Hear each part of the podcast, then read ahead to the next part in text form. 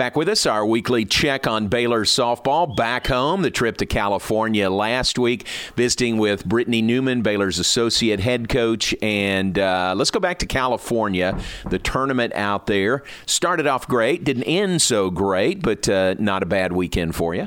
Yeah, not a bad weekend, John. Thinking you're going out to sunny California for spring break, that it's going to be sunny and warm, and it was not that at all. Yeah. Uh, we brought our layers and brought our heavy coats and um, had some rain, but um, got one good win under our belt.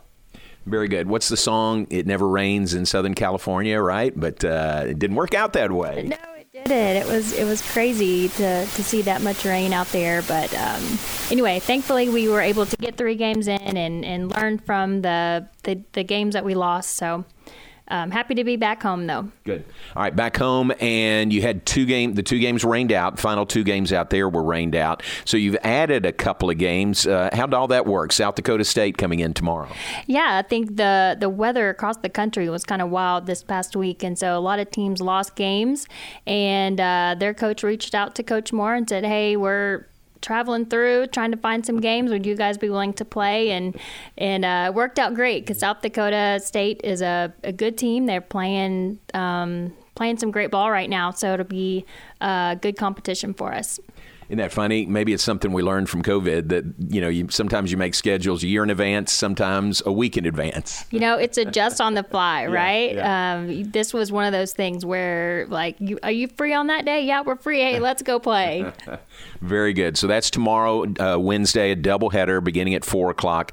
Baylor and South Dakota State. It's not on your schedule, but just added to the schedule. And then Houston comes in this weekend, kind of a preview of coming attractions with the Big Twelve. Yeah, Houston comes in a future Big 12 team, and looking forward to having them in town. Again, another team that's got some some great talent on their on their roster, and they had a good competitive uh, schedule up to this point. So it'd be another great series for us. Good. Is that part of the thinking by scheduling them, knowing you'll play them regularly starting next year? Yeah, we always try to play Houston, and um, it just kind of worked out to where they could come in for a three game series, and um, it'll be a great matchup.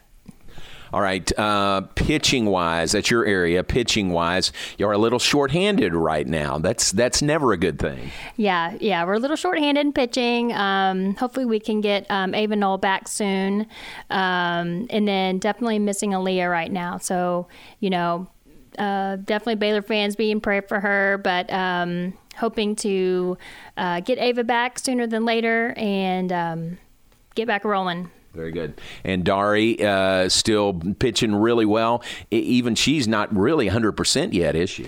Yeah, Dari, it's amazing um, how well she is doing, not being at a 100%. percent mm hmm That just shows you, you know, these athletes and how resilient they are and how they can just take the resources that they have, our, our health and wellness team, to get them on the field is pretty incredible. Good.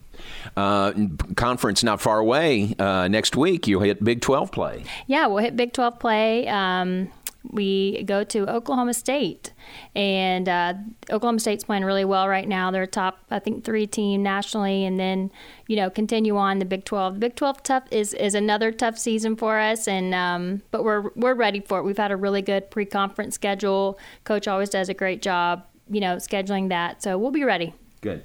Have you, uh, in, in, some some ways, maybe exceeded expectations with what you've done so far? You know, given the the ones and some key players that have been in and out of the lineup.